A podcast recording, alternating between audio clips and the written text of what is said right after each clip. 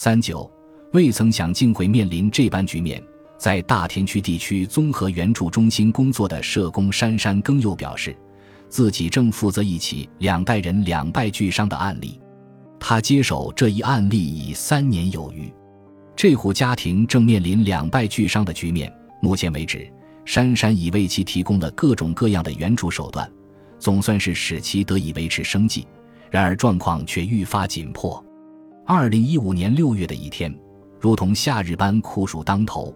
我们与珊珊一道拜访了上述那户人家，珊珊事先已向当事人告知了我们的到访。初次见面时，当事人向我们露出了微笑。珊珊的援助对象是八十三岁的铃木龙，在两层的住宅中，他与两个儿子共同居住。今天真热呀，快进来吧。打开一楼的门后，眼前便是楼梯。只见珊珊熟门熟路地往二楼走去。你的身体怎么样？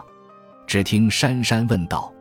铃木先生随即回答：“像今天这样的天气，我的血压就会上升，真麻烦啊。”两人一边亲密地交谈着，一边走上楼梯。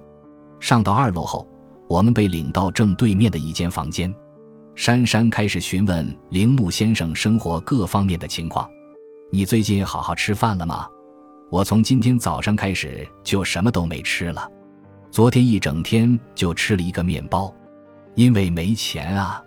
一边交谈着，铃木先生一边在口袋里摸索，掏出了自己身上的现金。只见一枚枚都是零钱，有一枚一百日元的硬币，十日元、一日元的硬币数枚，总计连二百日元都不到。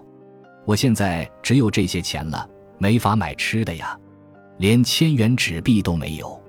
如果不好好吃东西的话，对身体会造成不良影响。珊珊表达了自己的担忧。铃木先生带着他来到了厨房，厨房不太实用，因此收拾得很干净。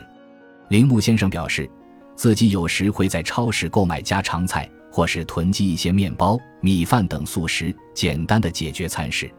锅中还残留了一些重新加热过的内脏锅。架子上还摆放着两盒速食米饭以及速食咖喱，钱还要过几天才能进账。这些东西得分好几天吃，一百日元一盒的速食米饭可以分好几次吃个两天，每次加一点点咖喱。铃木先生正过着连便当都吃不起的生活，我有时候也想吃个热乎美味的套餐啊，真是做梦呢。